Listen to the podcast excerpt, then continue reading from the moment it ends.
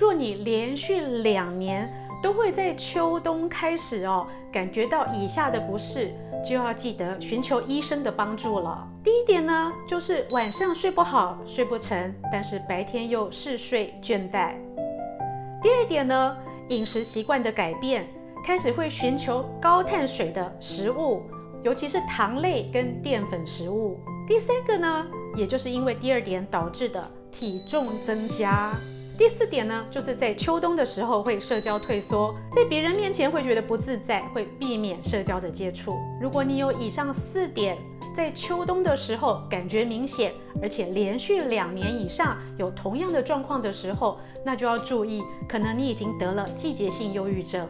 虽然说寻求抗忧郁药物的治疗以及心理辅导呢，是最有效的治疗忧郁症的方式。但是呢，精神科医师和专家还是会告诉你，以下八种方式呢，也可以协助你调试跟改善季节性忧郁的困扰。以上视频是美国许氏参业集团希望可以跟你分享的健康内容。喜欢医女爱保养的节目吗？记得要订阅、按赞、留言以及分享哦。